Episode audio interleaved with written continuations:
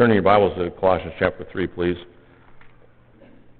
To keep in mind, primary focus message of Colossians is the preeminence of Christ.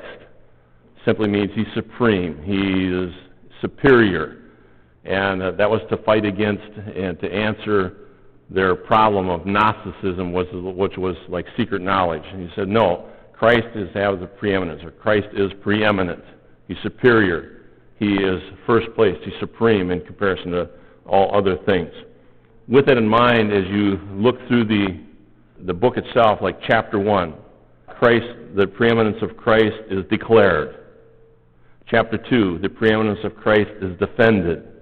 And where we're at in chapter 3 and 4 is that the preeminence of Christ is demonstrated. This is gospel in life. We're going from doctrine, chapters 1 and 2, to duty. This is demonstration. So chapter 3 and 4 is gospel in life. This is how 24/7 I'm demonstrating my submission to the or to the will of God and my obedience to the word of God. So this is this is where we're at, and this is where uh, in the Colossians this is why we're studying this, and specifically chapter 3 and 4 is the demonstration of Christ's uh, preeminence. Two key prepositions. I related these to you last week: the preposition in and the preposition with. In has to do with union. We are in Christ. We have union with Christ. And that's the primary preposition used in chapter 1 and 2. It's not that it's not used in the rest of the book, but chapter 1 and 2 primarily is in. We're union with Christ. That has to do with the doctrine. Where with is the primary preposition used in chapter 3 and 4. In fact, as we looked last week in uh, chapter 3, we are raised with Christ. We are hidden with Christ. We appear with Him. The idea of with there is unity. In other words, we have this face to face relationship with Jesus Christ. We are with Him. We are hidden with Him. So with has to do with unity, in has to do with union. As I seek to have gospel in life, to demonstrate 24 7 my submitting to the will of God and living in obedience to the Word of God, I am with Him. Question then. Obviously, how can the preeminence of Christ, which is the theme of the book, be demonstrated in my life? And as we look at that, specifically now in the next few Sundays, hopefully be able to drive that home. How can the preeminence of Christ, this is the superior, the supreme, the supremacy of Christ, be demonstrated in my life? Your talk talks, and you've heard this, I think, before. Your talk talks and your walk talks but your walk talks louder than your talk talks. It's, it's kind of a play on words, obviously, but the point is this. Yes, we are to verbally share the gospel with people, but you may not necessarily share the gospel with everyone because you don't have that type of relationship. But you can show the gospel consistently in your life. Your walk talks louder than your talk talks. Last week we looked at verses 1 to 4. This is the understanding my relationship with Christ. Now, verses 1 to 4 is a transition. We're, we're coming from in Christ to with Christ. So, verse, the first four verses of chapter 3 is that transition moving from what I believe to how I should behave. I only have, I felt like I only have time to address just one area, uh, and I'll, explain that, in fulfilling my responsibility, fulfilling my responsibility with Christ, verses 5 to 11. We're only going to look at verses 5 through 7. I believe that's all we're going to have time for uh, this morning. There's a rule called Toomey's Rule. It's easy to make decisions on matters for which you have no responsibility. That's Toomey's rule. It's easy to make decisions in matters for which you have no responsibility. What you're going to see in these verses 5 to 11, you and I have responsibility. In fact, I, I think that I've written pretty much using personal pronouns of my or I as opposed to we or our. Because you and I have a personal responsibility in fulfilling that responsibility as it's laid out here in the scripture for us. And I, and I use the word fulfilling because there's three different phrases or uh, three different concepts uh, or ideas that are laid here that place upon us this responsibility to fulfill these things. The, the first one is put to death. There, that's found in verse 5. Put to death, nekros, means, and King, the other versions use the word mortify. Zero tolerance. Put to death. This is a radical act in which you strenuously exert energy to slay sin that so easily overcomes your flesh. Put to death. Now, let, me, let me show you the second one. Put off. Put off is, is to discard an old filthy garment, to, to throw it away, to uh, remove uh, habits, uh, bad habits or sinful habits, attitudes, and actions. This is like, a, it's an old filthy garment. It's a used garment. It's something that's lost its uh, usableness. This is, a, this is a crazy illustration, but it's a true story. Uh, when my parents relocated and bought a farm in west central Minnesota, people that lived there before us had some domesticated ducks. They're called Muscovy ducks. We, were, we, ra- we had a feed lot. We raised cattle to fatten up and sell. Uh, we raised primarily beef. And the uh, feedlot was sloped like this. So the runoff, as well as the manure, would slide towards the back of the feedlot. That had never been actually cleaned. So the, there was quite a buildup of manure over the years. And I was uh, in eighth grade, and the previous owners came back to get their domesticated ducks, the Muscovy ducks. They don't necessarily fly, but they flap their wings and run on the ground. And they're rather big, not necessarily easy to catch. And so we're chasing around, we're catching them one by one. And two of them took off through the barnyard. Well, I, the manure had gotten a crust on the top of it. Unbeknownst to me, I didn't know how deep it was, nor did I know that it was a hard, I thought it was hardened, you know, maybe a, at most, maybe a cover of my shoe, okay? And so I took off across the Muscovy duck because, you know, they didn't touch the ground basically. And the first step, I kind of sunk in. The second step, I went into between my ankle and knee, and I tripped. And yes, you, whatever you can imagine, that's exactly what happened. Those clothes needed to be discarded. Now, my, my dad took me behind the house, hosed me down to kind of hose off the whatever there on me. The more we thought about it, we had to discard them.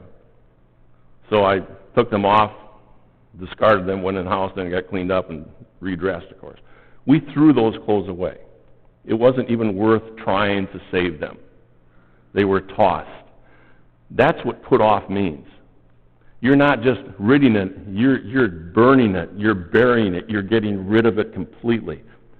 So to put to death, to mortify, to kill, and then to put off. The third one, again, I'm emphasizing fulfilling my responsibility in this passage. Then, to put on. You'll find that phrase in there. This is to take up and put on those graces that characterize my Savior, to be like Christ. So you have put to death, put off, and put on. Good question is why does he use put to death and put off and essentially mean the same thing. In other words, get rid of them. I don't know. In other other passages of scripture like Ephesians, he never he never uses put to death. He just uses put off and put on. And and talks about many of the same sins we're going to talk about this morning. It may be that in Colossae this was a particular issue that needed to be dealt with directly and head on and to emphasize to the, to the believers there that these things, you need to get serious about these things and kill them. In other words, don't leave any room for them at all uh, to have any inroad or foothold in, in your life uh, at all. Verses 5 through 11. There's two areas that we're to slay the earthly. Uh, don't, don't write those two things down. Just listen to me a minute. There's lust of the flesh, and there's lust of the eyes. And then he gets into, in other words, we're to slay the earthly, but then he gets into also uh, sensual sins and social sins. Seems to have a specific emphasis upon sensual or sexual sins related to that. So slay the earthly, put it to death. There ought to be no room for it. There ought to be no foothold given. There's nothing to grasp onto. It has vel- Velcro has been removed. A slippery substance has been added, so you cannot grab hold of it. To slay it, get rid of it, be done with it. Doesn't mean you be tempted. It simply means it has no grounds for its grasping hold of your of your life. So the first two we see there have to do with sensual sins, verses 5 to 7. He says, verse 5, Therefore, put to death, kill it, mortify it, your members which are on the earth. Specifically, first one, fornication. Now, fornication, the word is porneia. We get our word pornography. It comes from that word. It's a general term. In other words, it's, it's broad in its meaning. It's not specifically a, a specific sin, but it's generally speaking of this whole area of uh, any type of uh, sensual activity. This porneia, fornication.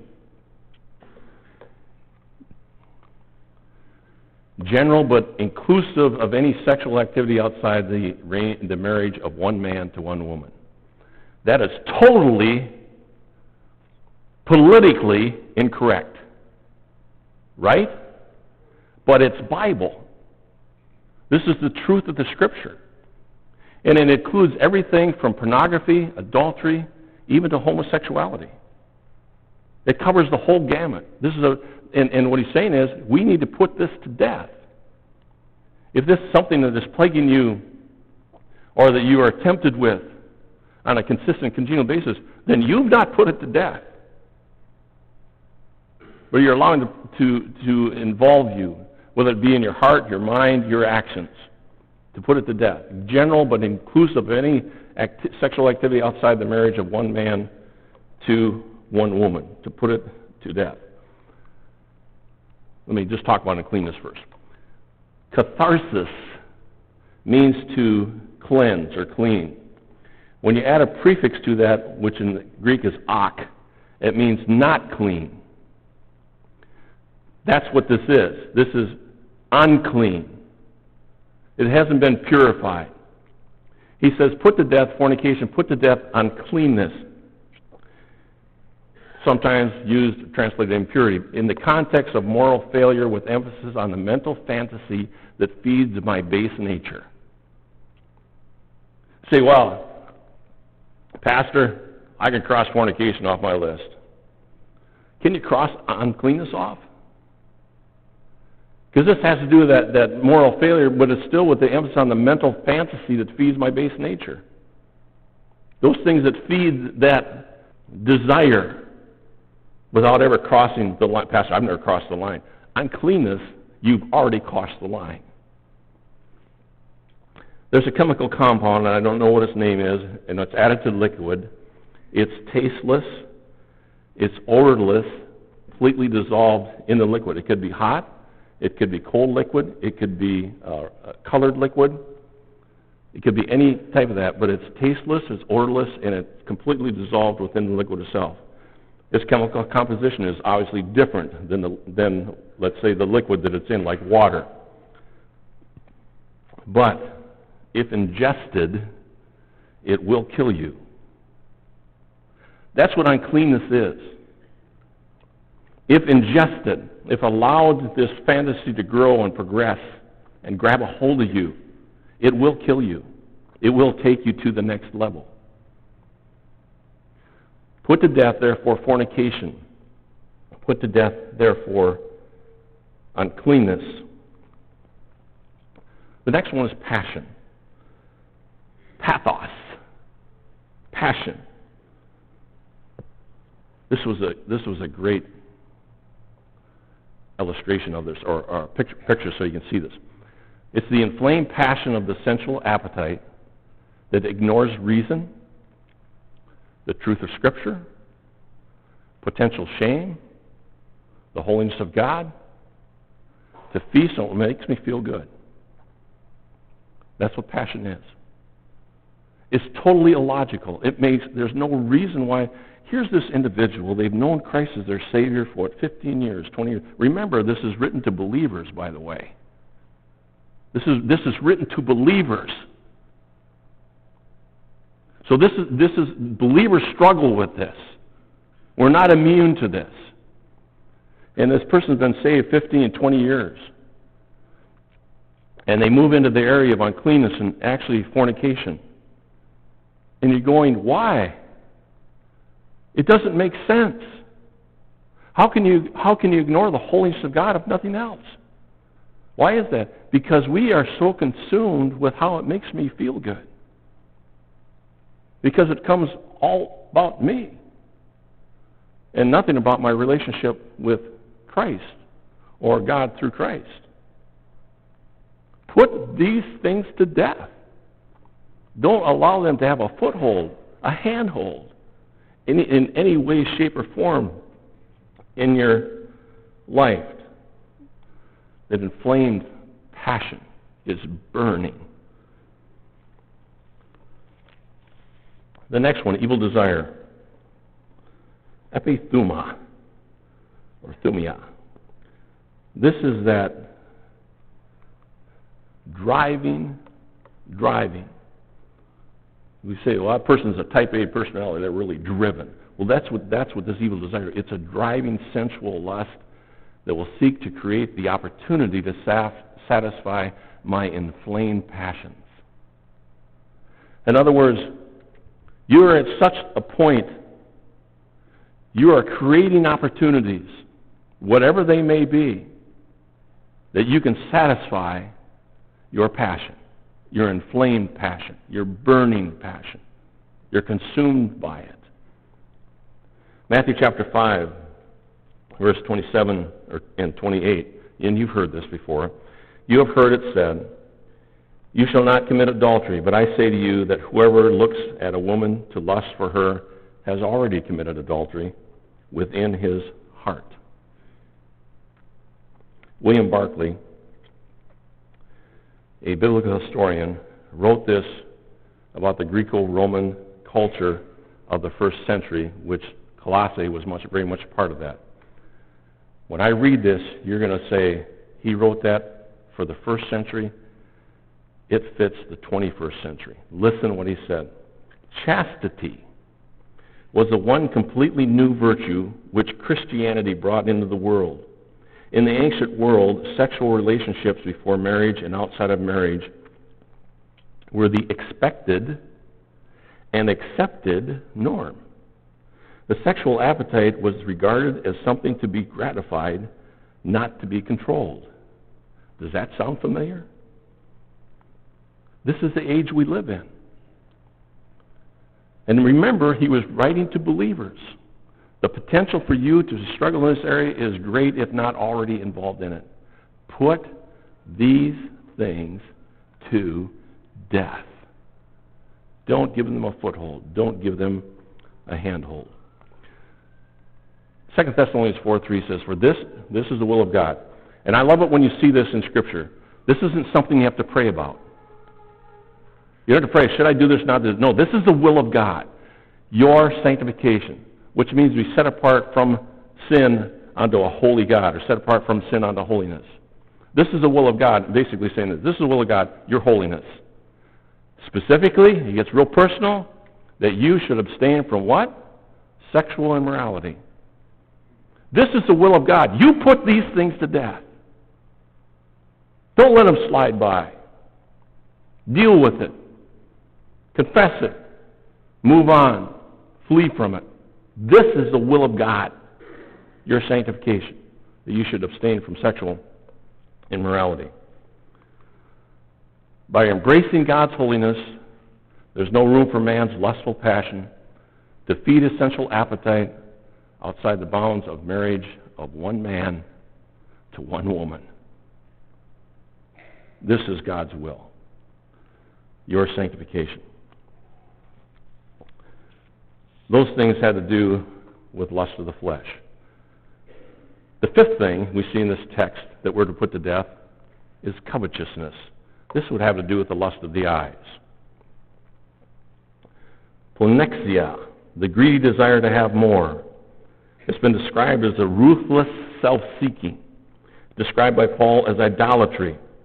A man by the name of Moule, M-O-U-L-E, wrote, Idolatry is an attempt to use God for man's purpose rather than to give oneself to God's service. It's, it's the attempt to use God for man's purpose rather than to give oneself to God's service. Covetousness. Greedy desire to have more. This is, this is great. The Greeks describe it as putting water in a pail that already has holes in it. To consume to more. For instance, a desire for money may possibly even lead to theft or compromise to get more. I had a, a relative uh, that was involved in a public school setting, and uh, they were in charge of like a, a money exchange where students would buy tickets, whether whatever the activity was, everything from lunch ticket to activity tickets. Over the period of time, she found out it was pretty easy to put part of that money in her pocketbook. Well, over a period of about five years, she was able to steal eight to ten thousand dollars. Desire for money. Need it? No. Wanted it. To fulfill their greedy desire to have more. Put these things to death. Desire of recognition will lead to self promotion. Desire of power lead to tyranny or dictatorship lead a desire for sensual uh, fulfillment lead to immorality or moral failure. A man was talking to a counselor, pastor counselor, and he said to him, I've been giving into temptation and my conscience is bothering me. Well, the pastor counselor responded to him and says, So you need something to strengthen your willpower to resist and overcome. The man replied, Actually, I was looking for something that would weaken my conscience.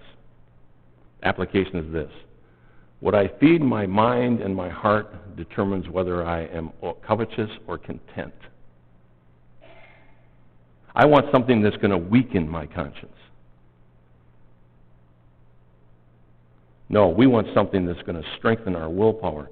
Each of us, when we accepted Christ as our personal Savior, have been permanently indwelt with the Holy Spirit. We have within us the power to overcome.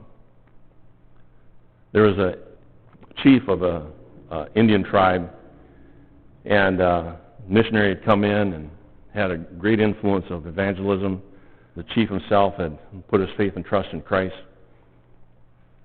And uh, he went and talked to the missionary. He said, I'm really struggling. I'm doing some things I don't want to do and some of the things I know I need to do, I'm not doing.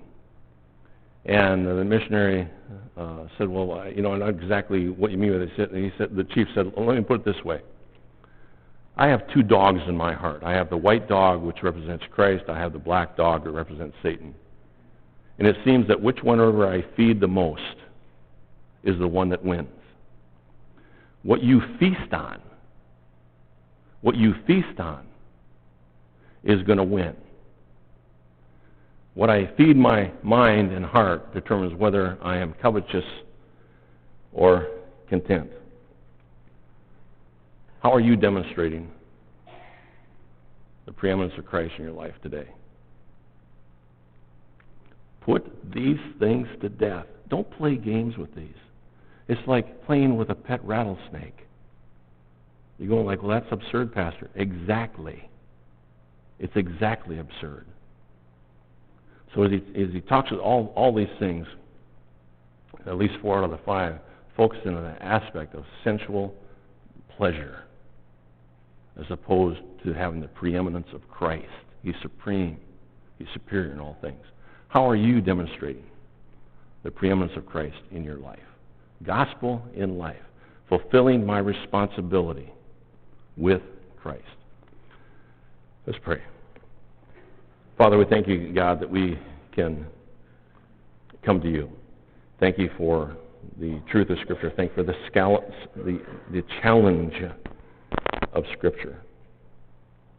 And Father, I pray as the Spirit of God works on us to not only aware of the sin that we may be struggling with ourselves, but also the Lord.